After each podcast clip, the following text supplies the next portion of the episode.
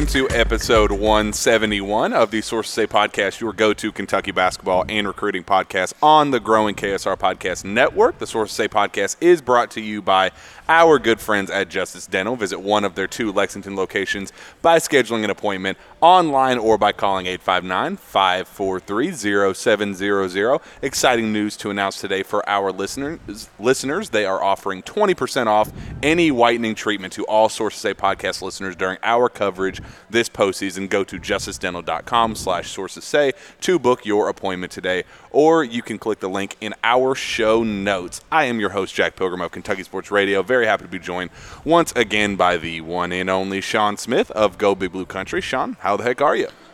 I'm fantastic. Now that my watch is telling me my heart rate's not above 150, had a really, really good experience this morning. We have nobody here to watch this show, and I'm just going to chalk it up to the experience that I just had. Traffic is horrible in downtown Indianapolis, and I just had probably my worst experience ever in an Uber. I don't think anyone could have a worse experience in an Uber than I just had.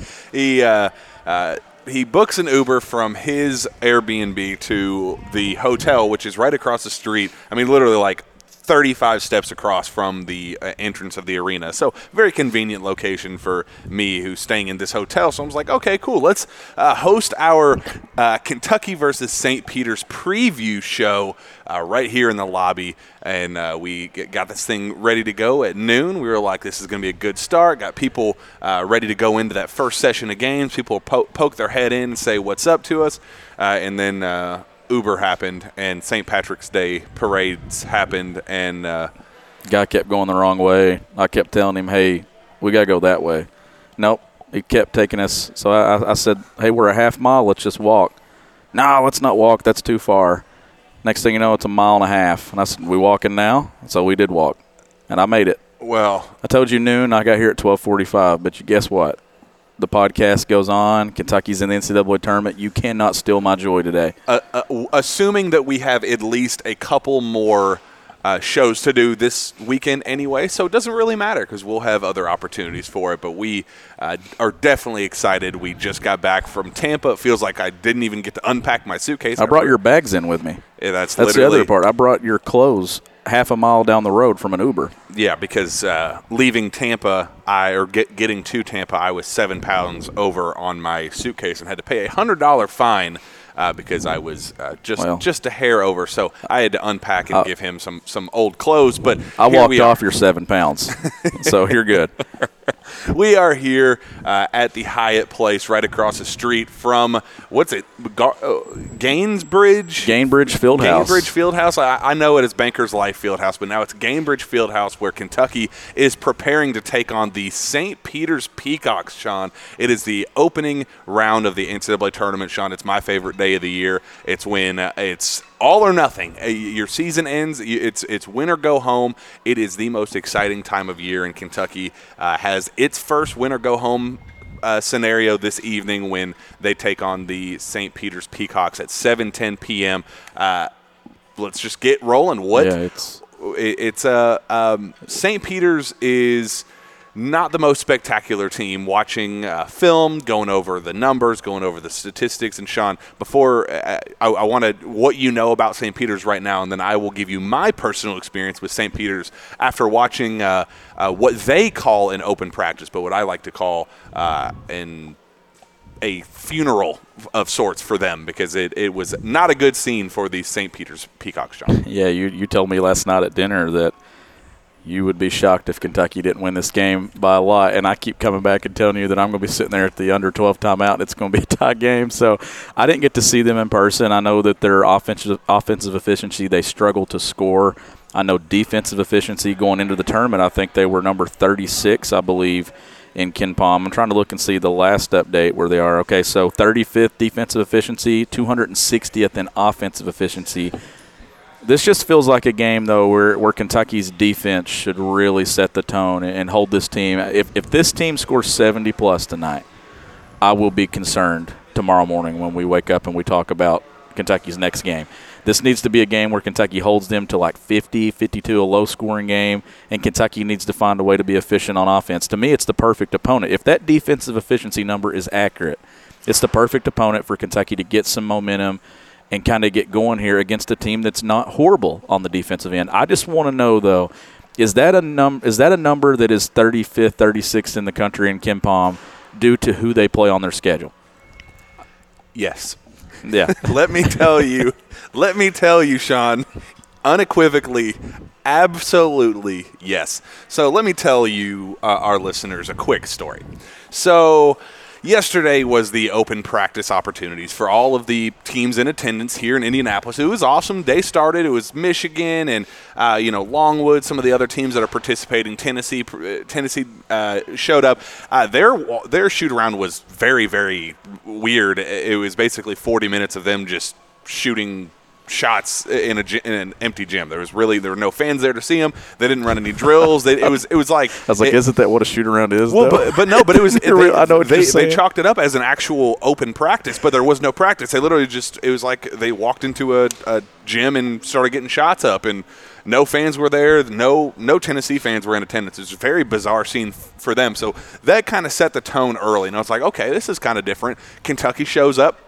Shawn and I'll get on, get to this in a second great, you know, ran drills, did their full court stuff, did some, uh, you know, mock three on four, four on three type offense defense stuff. Uh, you, you, know, a, uh, it was a, a, shortened version of a normal Kentucky basketball practice, and the mood was high. It was, uh, you know, you could tell that Kentucky was ready to go. Then Murray State comes in, Shawn, and they were phenomenal. Yeah. They had high energy, running up and down the floor like their butts were on fire. Uh, it, that part was very impressive. So I was like, okay, we're, we're starting to get some momentum here. You know, Mur- you know, Kentucky kind of set the tone a little bit with with a good practice, and Murray State shows up, and admittedly, uh, I thought they looked pretty pretty solid in their open practice. And then Shawn in comes St. Peter's, and it it, thought I, I, described it to you as what what's the team that uh, played IMG in football, the made up uh, prep school, um, um, Bishop Gorman. Yeah. No, no, no, no. Uh, um, whatever the, the name of it called, uh, something like that. Something. Sycamore, right? Was Bishop it? Sycamore, yeah, or what something you, like that. whatever it is, it felt like that team. It was like, how did they walk into this gym as an NCAA tournament team? They're all small all very thin, very unathletic, like uh, not overly skilled, just very. I mean, they walked onto the floor, and I was like, they don't look. It looks like they made a wrong turn. It doesn't look like they are supposed to be here. And then the practice begins, and Shawn, it's even worse. They are missing layups. They're missing dunks. They are literally walking up and down the floor like they could not care any less about being there. I, I genuinely thought it felt like they were showing up to their own funeral. And, and I, I, don't want to, like, you know, maybe it was just they did they were playing their poker face. Maybe that they just wanted to show Kentucky fans in attendance that oh, let's kind of give off this vibe that uh, like we're not we're disinterested in all this, and then they're going to come out playing with their butts on fire tonight.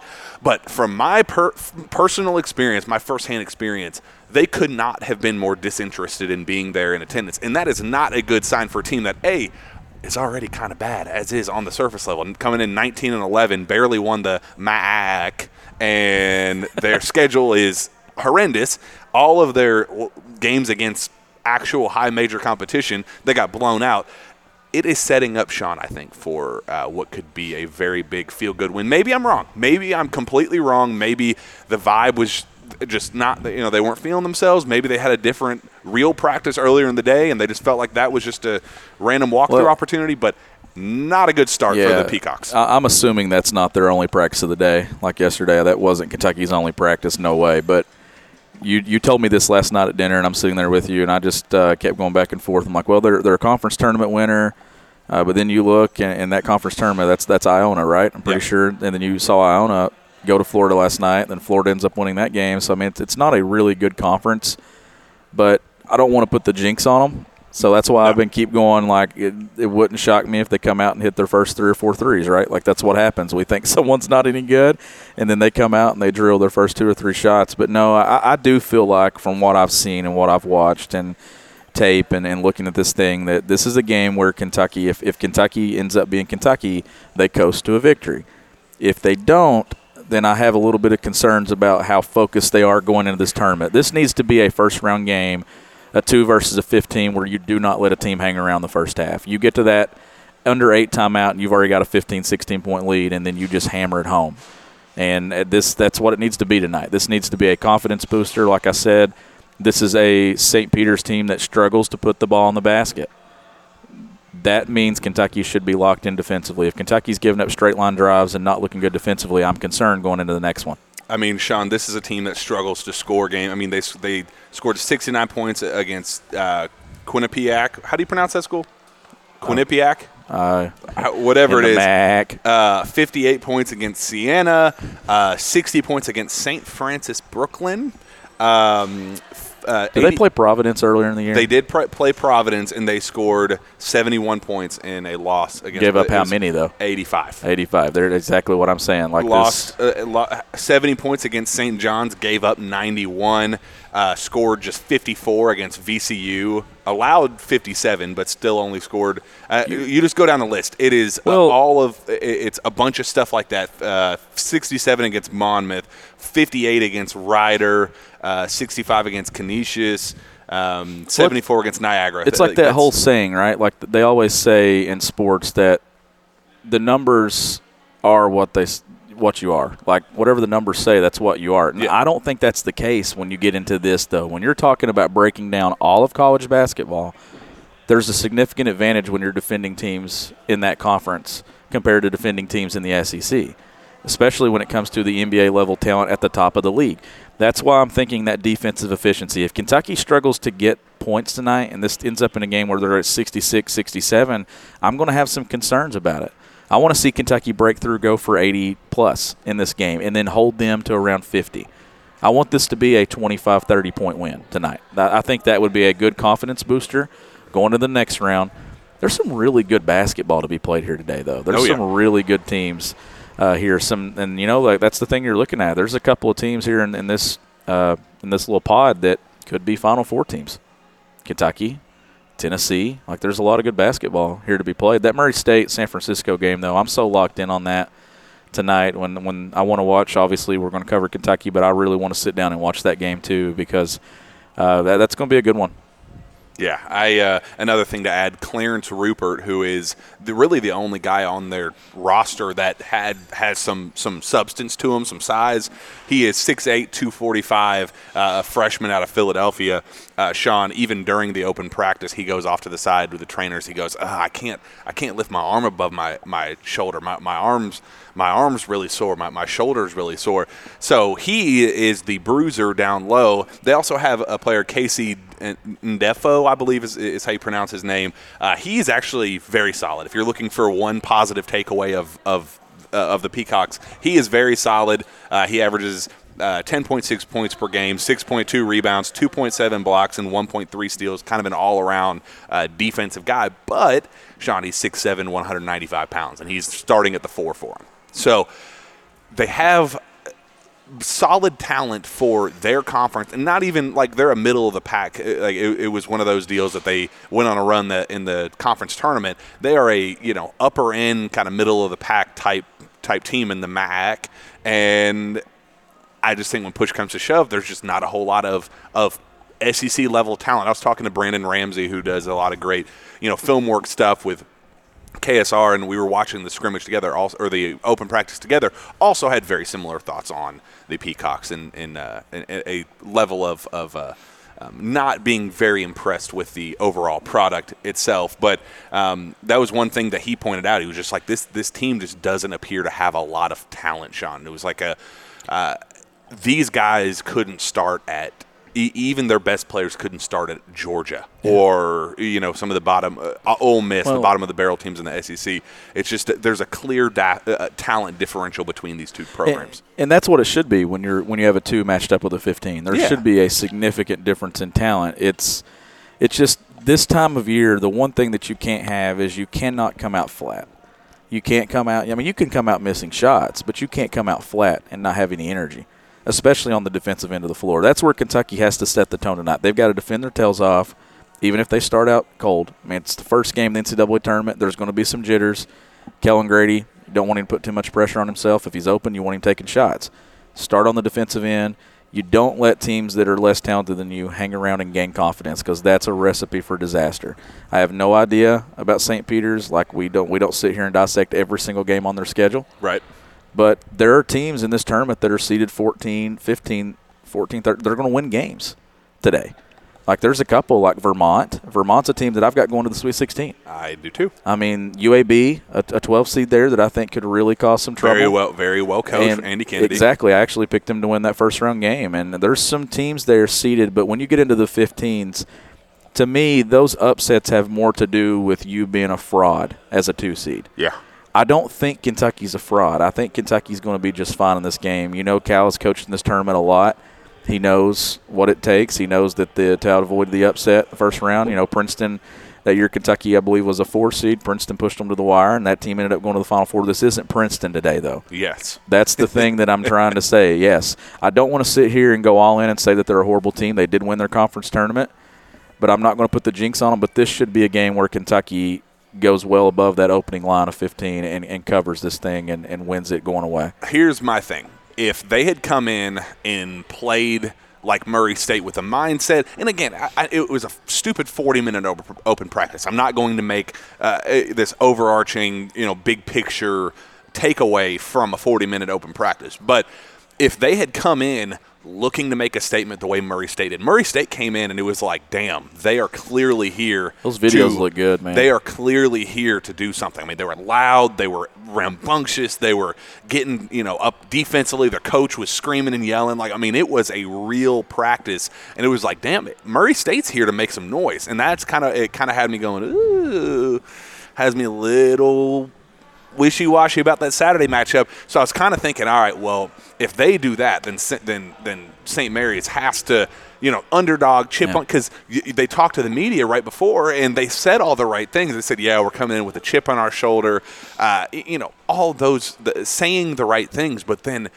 Their actions spoke so much louder than their words, Shawn. They walk in the gym and it was just dead silent. They weren't talking. They weren't, you know, clapping, communicating with one another. Their coach wasn't going, "All right, let's let's make history, guys. It's time to make history." There was none of that stuff that made you think that they were confident that they were going. Part it, when it, there's such a talent gap between two teams, confidence and uh, you know uh, having the right mindset in a game is 99% of the battle and that's all I was paying attention to in St. Peter's. Yeah, I mean they have some uh, a six a six man off the bench that can shoot the ball well, and you know a couple a couple highlight like I said that that um, KC kid that, that starts with the four. He's very talented and, and thrived in in his conference for a reason.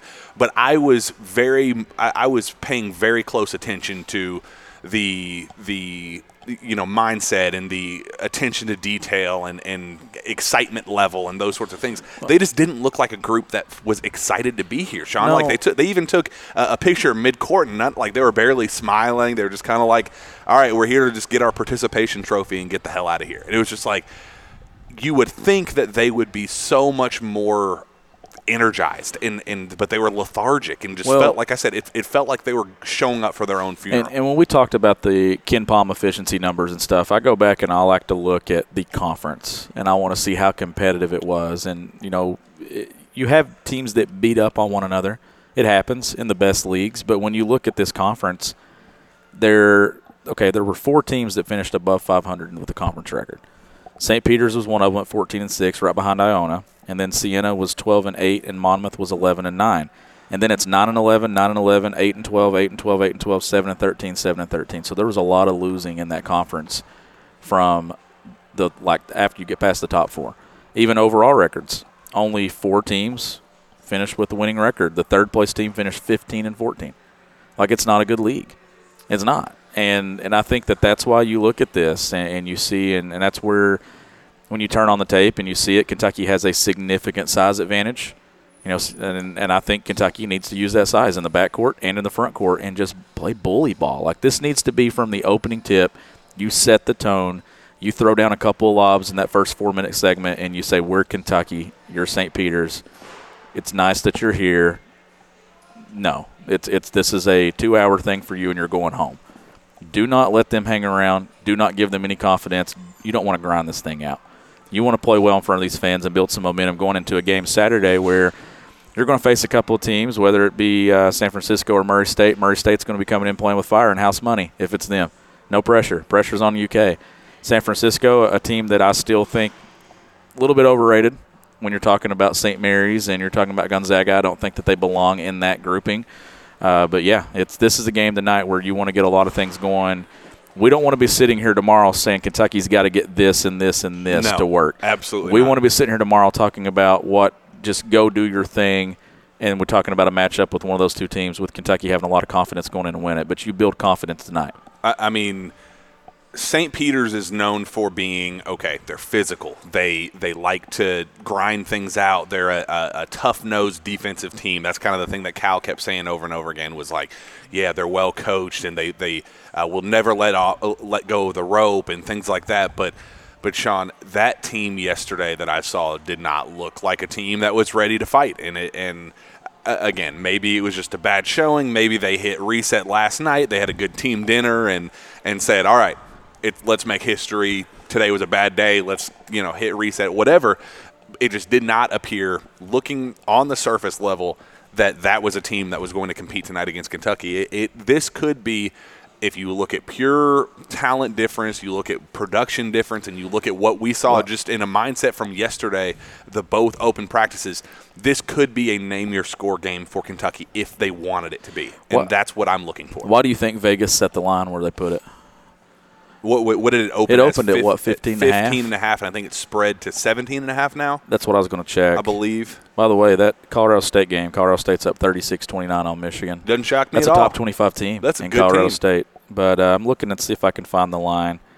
Uh, right now, Kentucky's an 18-point favorite. The over/under set at 131 and a half. Ooh, I I don't know about the over under. I mean, that's I don't think they're going to score many If points. If Kentucky, that's the thing. If Kentucky just defends, don't. I just don't. this just needs to be a game where Kentucky comes out and cruises in a first round game. And, and I know some of Kentucky's best teams have kind of struggled their way through the opening game. Yeah, and that's that's, fine. Like That's that, that happens Cal a lot of too. national champions. Like Cal will Cal will say it tonight, regardless of what the score is. If it's a 20 point win, it's it's a 15 point win. Cal's going to come out and say, just like he said against Vandy last week, the first game of any tournament is usually the toughest game because it's the one that gets you going. Mm-hmm. And it, and I don't and I know regardless of opponent, like clearly whoever they play Saturday is going to be a better team than who they play tonight. But it's getting that first one out of the way. There's going to be some jitters. Another thing to take into account here: no NCAA tournament wins on this UK roster. Not a like single there- one. and Keion Brooks is a junior and has never played in this. This is his first NCAA tournament. Same thing with I mean the, these guys across the board. There's a lot of first here. Expect some jitters, but also I, I- expect them to be loose. They've had a good week of practice. Cal is talking with a lot of confidence. I take a lot from that when he keeps saying, "The guy, I'm telling you guys, they're ready. They're ready." That's putting a lot of confidence on this team and, and stuff. And it's a veteran group that knows that the end is drawing near. But where's the end? Is the end in Indy? Is it in Philly? Or is it with the championship in New Orleans? It's up to them. What I loved yesterday going into the open practice, Shawn, is a at the media at the press conference, Sahvir Wheeler uh, and Kellan Grady and Oscar Tshiebwe, they were very confident. They were cracking jokes with with one another. Oscar said something about, "Yeah, we're going to set up a meeting uh, and talk about you know what we need to do and blah blah blah." And Sahvir looked over at him and goes. You setting a meeting up with yourself? We're not setting up a meeting. Like just bantering back and forth, very clearly uh, loose, very loose, just from a media perspective. Coach Cal comes up, same thing. He's cracking jokes, and um, somebody asked somebody asked him about. Um, you know what what would happen if if all three SEC teams that are top top seeds make it to the Final Four? And he goes, "Buddy, I don't know about you, but I'm just trying to win this game first. Like you know, just little things that he was so clearly Yep. ex, you know excited and and charismatic and and just very loose. And then the open practice started, and Shawn.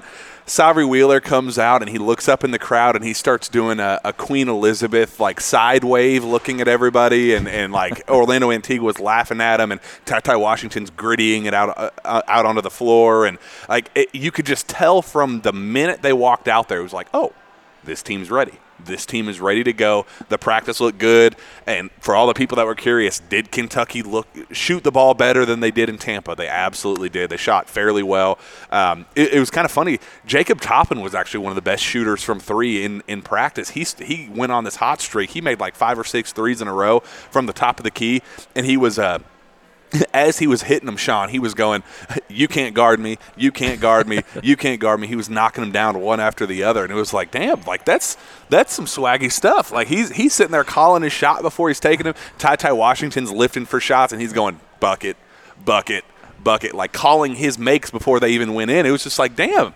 okay, this team it, like they got some they're they, loose. They, they got some stuff working to them. Yeah. Coach Cal was loose in practice. He was off to the side talking to some of the media members, uh, national guys that were there in attendance. He was going Well- off and, and just kind of shooting the breeze with them. It's a loose basketball team. There's there's a couple of things that I look for when you get to this point in the season, and it's there's always pressure. There's pressure on all 68 teams that enter this tournament. There's pressure on all 68 coaching staffs that enter this tournament because one loss and you're done. All these memories you're making with your teammates, coaching staff, everything. Well, this current group will never be together again. We know that there's seniors that are going to go. There's guys that are going to leave. We know that. That's just the uh, normal attrition with Kentucky basketball. But I want to look and see how does the pressure make you go? Pressure busts pipes and it makes diamonds. And to me, Kentucky's been very good under John Calipari at feeling that pressure in a positive way. Where other programs, one here, Tennessee, they're a good basketball team. It would not shock me if they get to New Orleans and have a sh- chance to cut down the nets, but also would not shock me if they lose somewhere along the way before they get to an Elite Eight appearance. Rick and that's where I think the pressure, the teams that feel the pressure in a positive way, those are the ones that end up at the Final Four and a chance to cut down the nets. The ones that feel it in a negative way are the ones that usually their shots are short, their shots are long, They're, they they feel it and it affects them in the game. Uh, kind of what you've been seeing, I think, with Duke in the last couple of weeks. The pressure of K's last game, the so, too. pressure of the, the grind of thinking this is it for him. We will always be remembered as the team that didn't do it for him. There's pressure and there's good pressure, there's bad pressure, but I feel like Cal's really good at getting the right temperature when it comes to what his team's pressure is. And I, think this is a team that's going to play loose, play together, and uh, build some confidence tonight. in, terms of individual players and, and kind of uh, storylines, narratives that we had following the SEC tournament and uh, what we saw the last couple weeks of the regular season, where it was like, okay, um, this team kind of lets off the gas late. We're getting some struggles from from Kellan Grady. We're getting some struggles from Davion Mintz. Who is it tonight, Shawn, that you are looking at individually as a guy that absolutely needs to break through tonight? Not on Saturday against Murray State or anything. Tonight against uh, St. Peter's. Who is that one player that you think need absolutely needs tonight for a feel good performance? Kellan Grady. 110% it has to be Kellan Grady. From everything that, I mean, I wrote a story about him this week. I know a lot of people wrote stories about Kellan Grady and, and his conversation post game in, well, he didn't speak in Tampa, but he, he spoke earlier in the week in the press conference. And then And then, obviously. he, and then he talked selection Sunday afterwards. So right, uh, you know, Yep. shortly after the game. Yes. So, and, and he didn't run from it. No excuses. That's a guy that's played a lot of basketball. He played 79 minutes in two games. And a lot of people can say, okay, is his legs tired? I know we kept bringing up he's playing a lot of minutes. Is What's that mean for the season and, and everything or the tournament run? But I think that that's a guy that just needs to start taking the shot when he has it.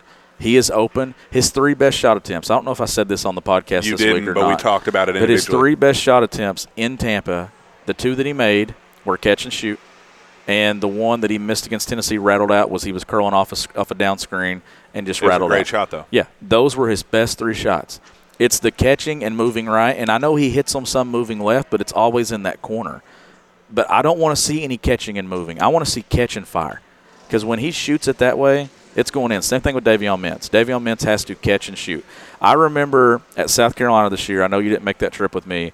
John Calipari took him out one time because he didn't shoot a three, and he put him back in and he buried two. Cal just wants him to shoot the ball.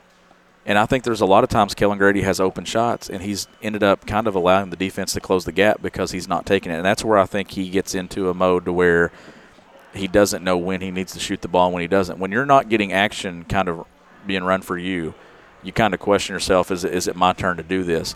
He should not question anything. If he shoots 23s, I think 15 of them's going in. Shoot the ball.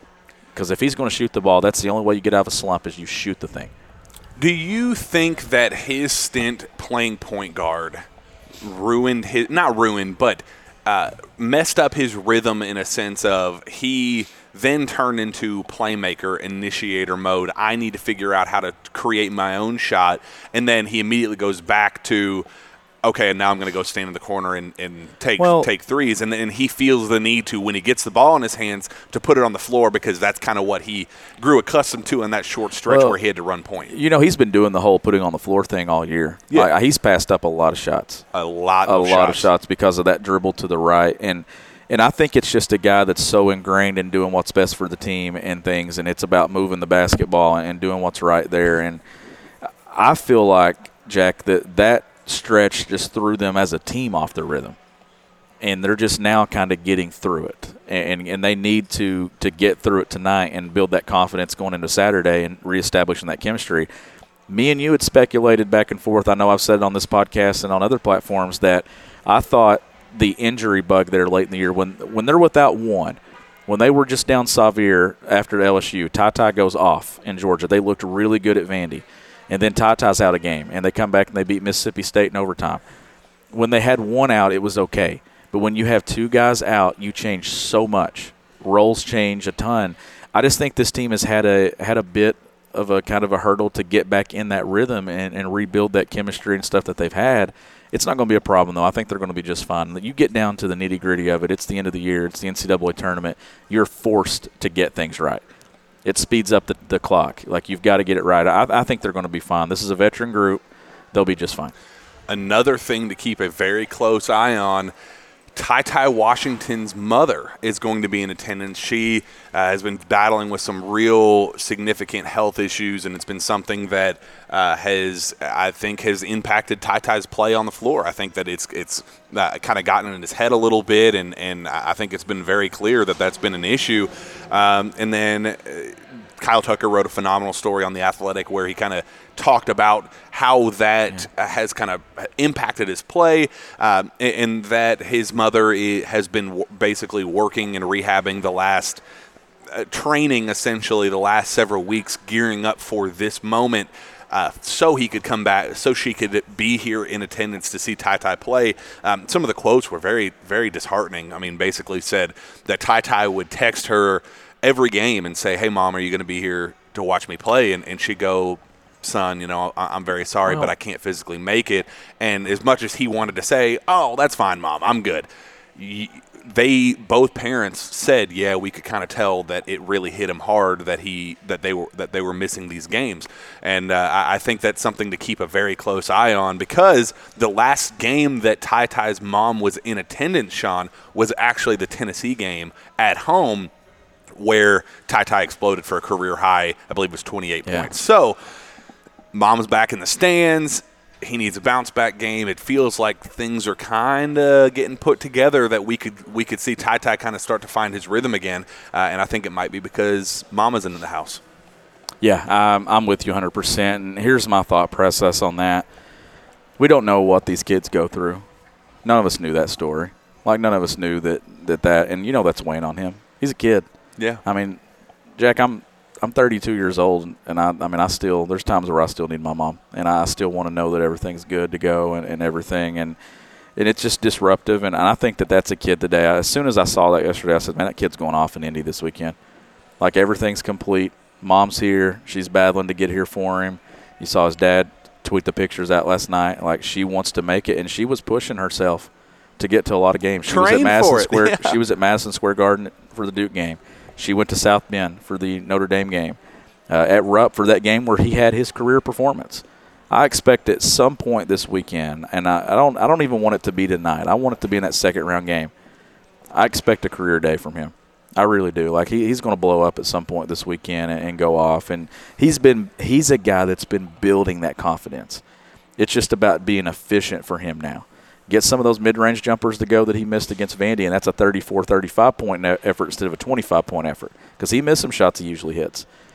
Build some confidence, and uh, it's a really cool story, though. Great story by Tucker. You know, when it gets to March and those stories are, are in, there'll be another one going in. Uh, I know he's he's been sitting on a good one.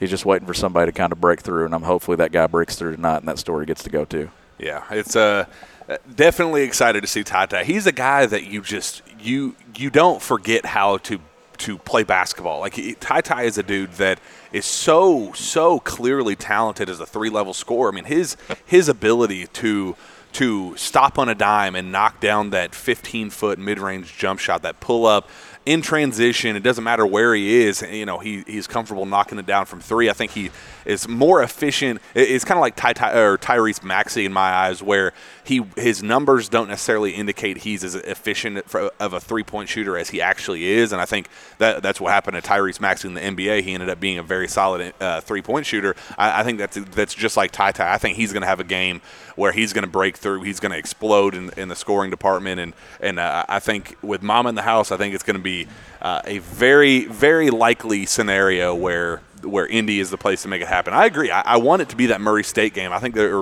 uh, assuming it's Murray State, and we're going to talk about some of the potential uh, matchups there. But um, but yeah, I, I, definitely think that that would be a very cool moment for him individually. Uh, seeing yeah. seeing Mama back in the stands and putting on a show for her. It, it will be, and, and, yeah, we can't assume. We cannot assume second round opponents. I know Keely's sitting over there beside you, and she's always reminded me of that Elite Eight game, Sweet 16 game in Kansas City. When I, she asked me, she's like, "Who would you rather play on Sunday, Auburn or North Carolina?" Auburn. I said Auburn. She's she was right that day. Kentucky would have beat Carolina and gone to the Final Four had they played Carolina. So I, I don't want to get into the whole assuming opponents because you can't assume anything when the calendar turns to March. How about this? Some more SEC coaching news. Ben Howland out at Mississippi State. So a lot of jobs open in the SEC. This league what's that? Five and four, five? It's yeah, five. Well, six, six now because wow. you had Florida, you got Georgia, you got Mississippi State, South Carolina, and who's the other one? There's one more. LSU. LSU. So they don't count. They are irrelevant. And here's the thing, though. You know who? You know what does that? You know why the? You know why you're seeing that at the bottom of the league? I mean, you fired a coach that was projected to finish 12th in the league, and he finished seventh. He got fired because the top half of the league is so good. Yeah. You make your league better, it forces five through fourteen to force, and Missouri's open too, so it is six. So you're talking about the league getting better. That's why you're seeing coaches get fired. You're getting a three or four year window now to make a change. If you don't, everybody wants to be Auburn. Everybody wants to be Tennessee. Rick Barnes, what they're doing. Kentucky's still there at the top, but it's it's a battle now in the SEC, man. And John Calipari wanted this when he took this job. He wanted this league to get better, and I, I give him a ton of credit for the league being better. I kind of look at that Mississippi State team and think Iverson Molinar, Molinar. would be a very solid get for Kentucky. Although I am kind of curious because I talked about with this with, with Brandon Ramsey last night, uh, his three point shooting ability isn't all that great, and I think he's he's very very efficient in the mid range, and, and, I think just in terms of pure numbers, I mean he'd clearly be able to put on a show at, at Kentucky. But I'm curious his fit alongside a guy like Sahvir Wheeler if that would be the right fit in the portal. But Sean, knowing that that's a potential option now that Ben Howland is, is out at Mississippi State, those type of players are going to be available all, all over college basketball. We've we've already seen a bunch of news about t- about high level players hitting the portal and, and wanting to explore their new options and and I, I do think that Kentucky, uh, there was a lot of concern who who's going to replace Guy Clark and what's going to happen. You know, Davion Mintz is leaving, Kellan Grady's gone, uh, TyTy Washington's almost certainly gone. You, are going to have to find some bodies to replace him at the guard position. Uh, it wouldn't hurt to look first at Iverson Molinar, but even if he's not the right well, fit, there's going to be so many guys that thing. hit the portal. That's the thing, and and this season has taught us one thing. I think it's that this is the way Kentucky basketball roster should be constructed moving forward. You add the elite talent. And I think the elite talent is going to start showing up again. It showed up in this class that's coming in. Shaedon Sharpe's still here. If he's here next year, that elite in talent, the talent on that roster is going to be greater. But then you add in these elite transfers too. That's the perfect blend to get to Final Fours and win national championships in 2022. It's it's just crazy. Like the portal has ended up being a positive for Kentucky basketball. We knew it would be. It was the other side of how would it be for Kentucky football. It's paid off on that end too. I will say, while we are on the topic of coaching changes, I, I think it is only fair to discuss uh, the big news that has happened in the Commonwealth, and that is Kenny Payne is going to be taking over as the next head coach at Louisville. And uh, Sean, that is a job that that was like the one guy that couldn't go to Louisville, and I think he's going to make a dent in Kentucky's recruiting efforts, and it may be sooner rather than later with the recruitment of DJ Wagner. That was kind of seen as the one guy that could potentially mess up that recruitment, and Kentucky's stance is the overwhelming favorite to land his services. So just kind of what do you think of of KP getting that t- uh, uh, that Louisville job? I believe he's going to be introduced Friday morning in a press conference, but um, it's it's all about crossing T's and dotting I's at this point. he's a done deal to Louisville. You love it and you hate it. You, you yeah. love it because you love it for KP. Like that's a guy that deserves to be a head coach and, and everything. And he's a we all the time talking about John Calipari being a player's coach. Kenny Payne is a player's coach. You've heard a lot of these guys that go to the league – rave about Kenny Payne. Kenny Payne was the right hire for that job. It, it was the right fit, and and, I, and I'm, and, you know, you don't we don't want to sit here and you don't want to see Louisville be good. Obviously, if you're a Kentucky fan, yeah. but at the same time, this is one time that the university got something right. They got it right. Like that's the right guy. It's a guy that that loves the state of Kentucky. He spent a lot of time in Lexington, ten years, I believe. First four as an assistant, then the last half there as associate head coach man, it, it's going to change the rivalry though. I just I just want. I mean, obviously the hate for Louisville is always going to be there. It's just is the hate for KP there? Like when Chris Mack first got the job, I was like, oh, God, this guy's so boring. I can't hate him. And then he just ended up being a total, you know what? Jerk face. Yeah, and then it became easy to person. hate him. But hey, KP won those games, so KP gonna, is in we're, the. We're gonna find out now. We're gonna see how many games he can win. But uh, I, and I will say, I think he is an incredible coach. I think he's a brilliant, brilliant guy. Um, there, I, I, don't, I don't think there's a, a, better person for that job. I absolutely uh, love KP, and, and I am a little concerned about what's going to happen for uh, the DJ Wagner sweepstakes. I know that's well, that's a guy that Kentucky fans have wanted for a very long time, and I do think that uh, this this definitely makes things interesting. Do, but do you think that Cal and that relationship with Cal, that being his first, do you think that that kind of wins out though over the Louisville side of that with KP? Like, I mean, I know it's a lot to digest right now, but I mean, we're talking Cal's first guy. Like, and and I think that's what will end up favoring Kentucky at the end of the day, and I think that's why he will end up a Wildcat, even considering this. But I, I will say that it definitely throws a wrench into things because I, have heard that you know they're going to add Milt Wagner as a off-court kind of Rod Strick Strickland special assistant to the head coach type role, like what we saw with Strickland here at Kentucky the last three, four years, whatever he was here. Uh, I think they're going to add him in some capacity to kind of make things interesting. Um, and obviously, that definitely hurts because that's family, that's blood, that's your grandfather. Of course, you're going to consider Louisville after the fact. But I will say, and I've said this on the show several times, that Cal's relationship with Dajuan – is second to none. It's that, that was Cal's first kind of baby at, at Memphis, kind of his first uh, guy that he kind of took under his wing. The story is absolutely beautiful of how uh, you know Dajuan wanted to come back to Memphis. He wanted to he you know he said I don't care that I'm a lottery pick. I want to go come back to Memphis and, and you know be a star for you for a second year. And uh, John Calipari ripped up his scholarship paperwork and said, dude, you're a top five pick. You're going to get top five money. You need to go do what's best for your family. And then go figure, bare, just barely into his his NBA career, he you know learns of very serious health issues and it basically tanks his entire uh, professional basketball career.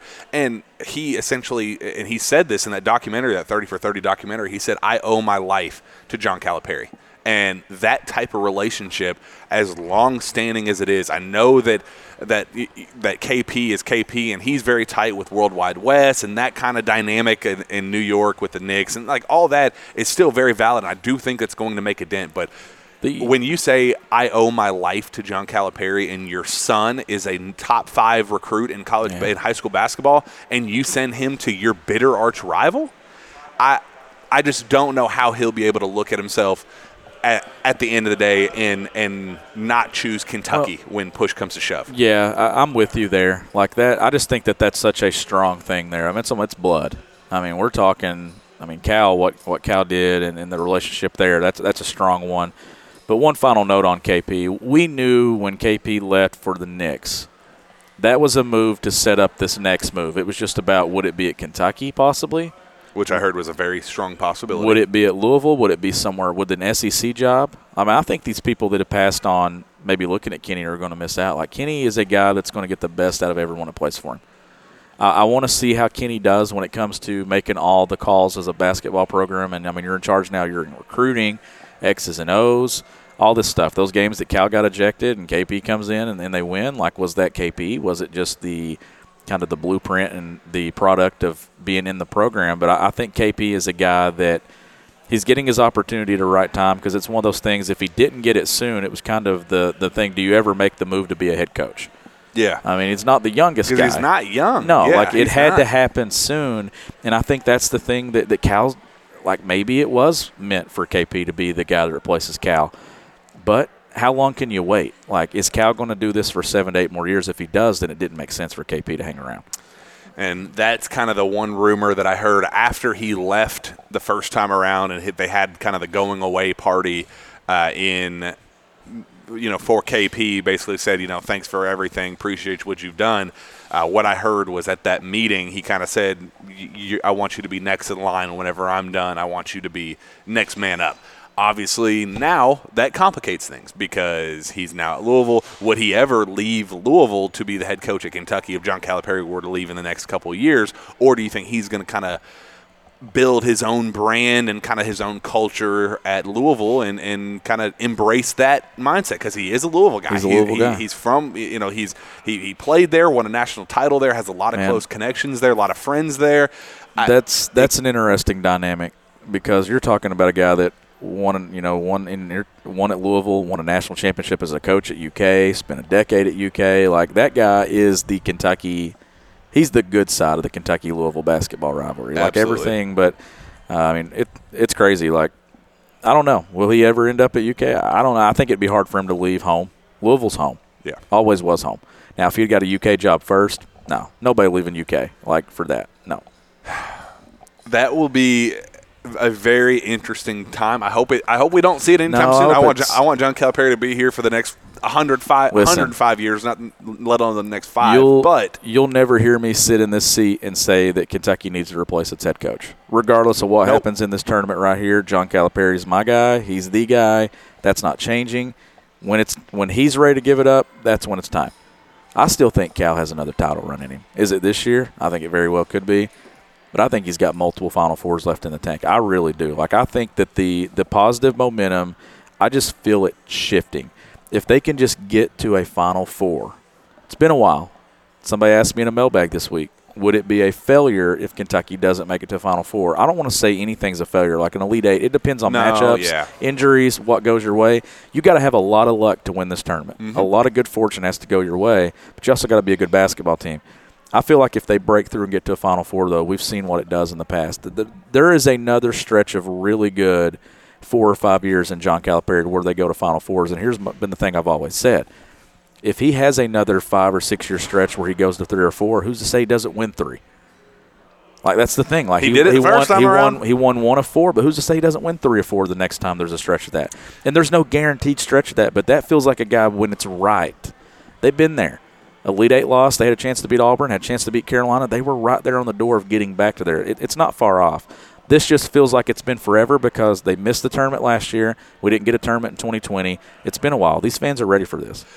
Well, if they want to make a Final Four run, they're going to have to a win tonight, but also beat one of Murray State and San Francisco. So let's kind of uh, preview that uh, of sorts, and just kind of look ahead to that matchup, what that could look like. The big news of yesterday was actually that San Francisco star forward uh, Yao Yaoin Mas Masalaki.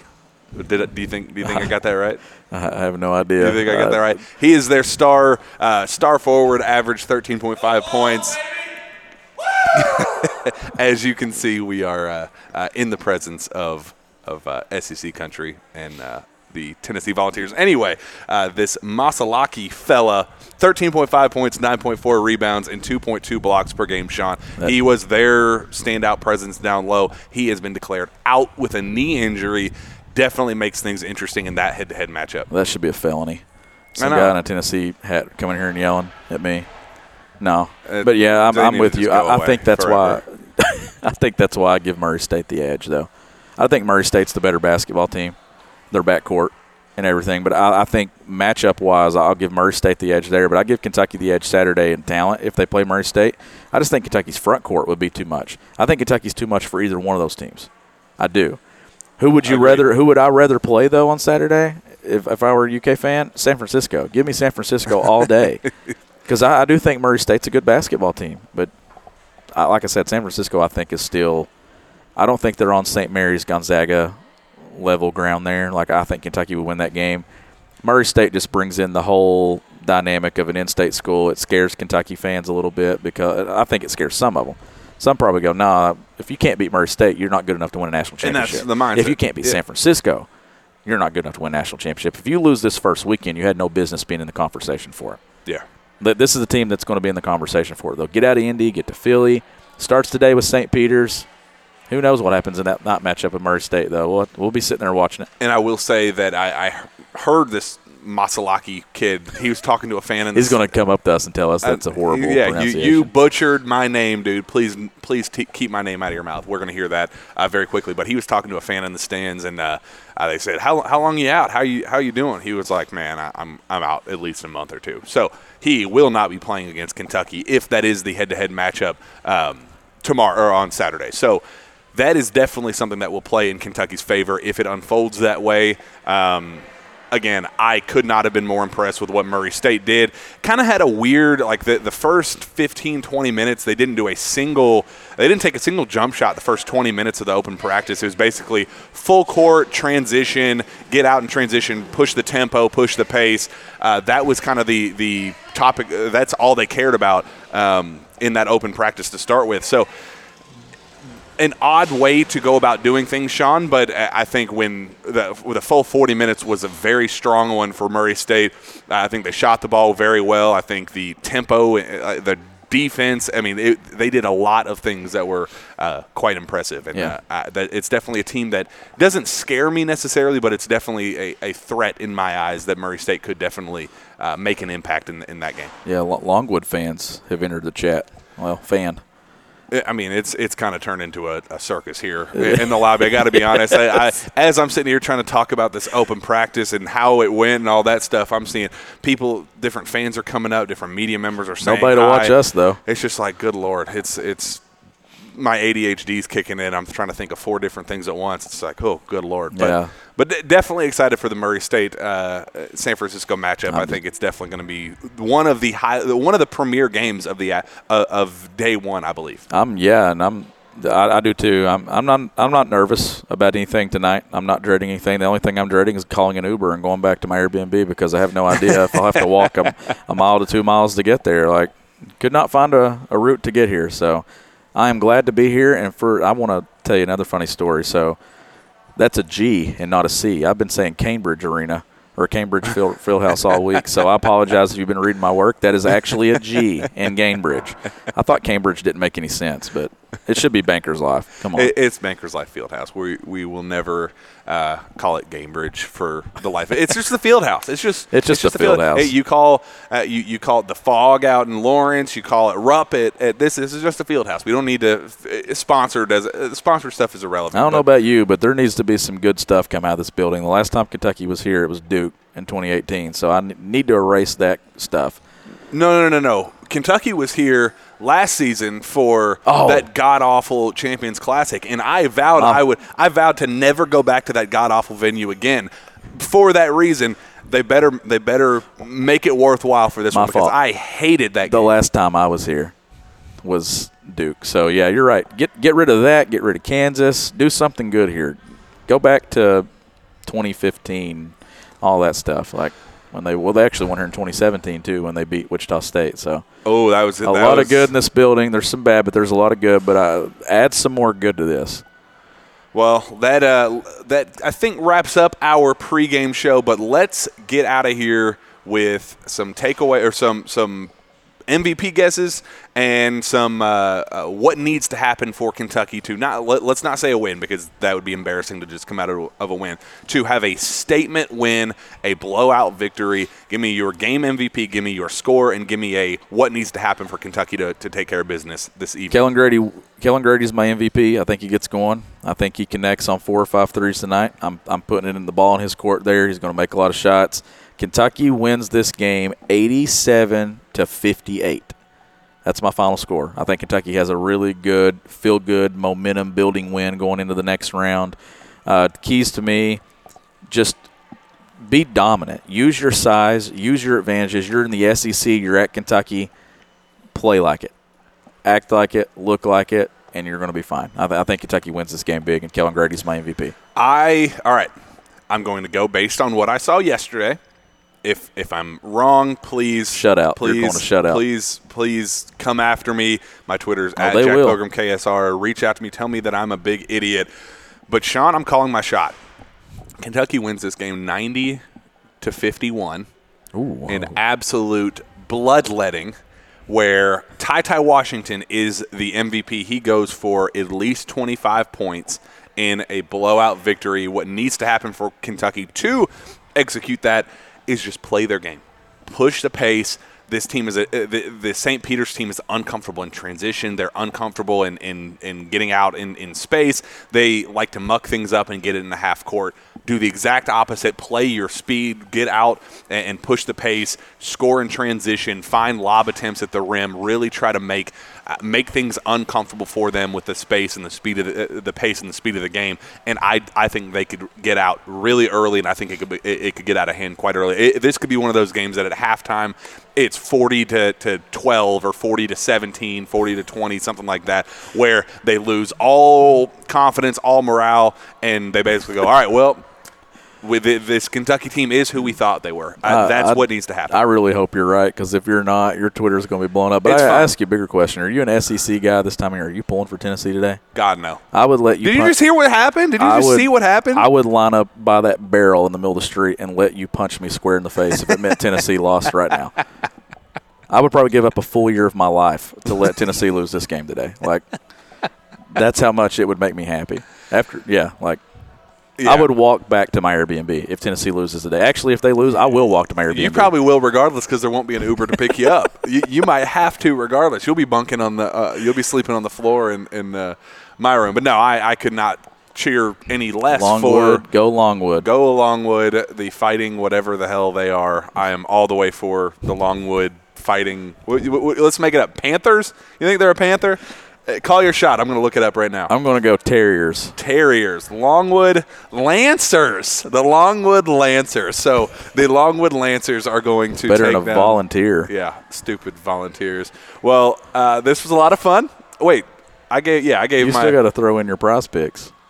Oh well, I, am still going to do that. We just we, we, sent me a fantastic package, by the way. I got to say that again. I know I've already said that, like if I'm you see me in mine. Indy, if you see me in Indy this weekend and I'm not rocking prospects gear, it's because they're just dirty. I probably wore them all.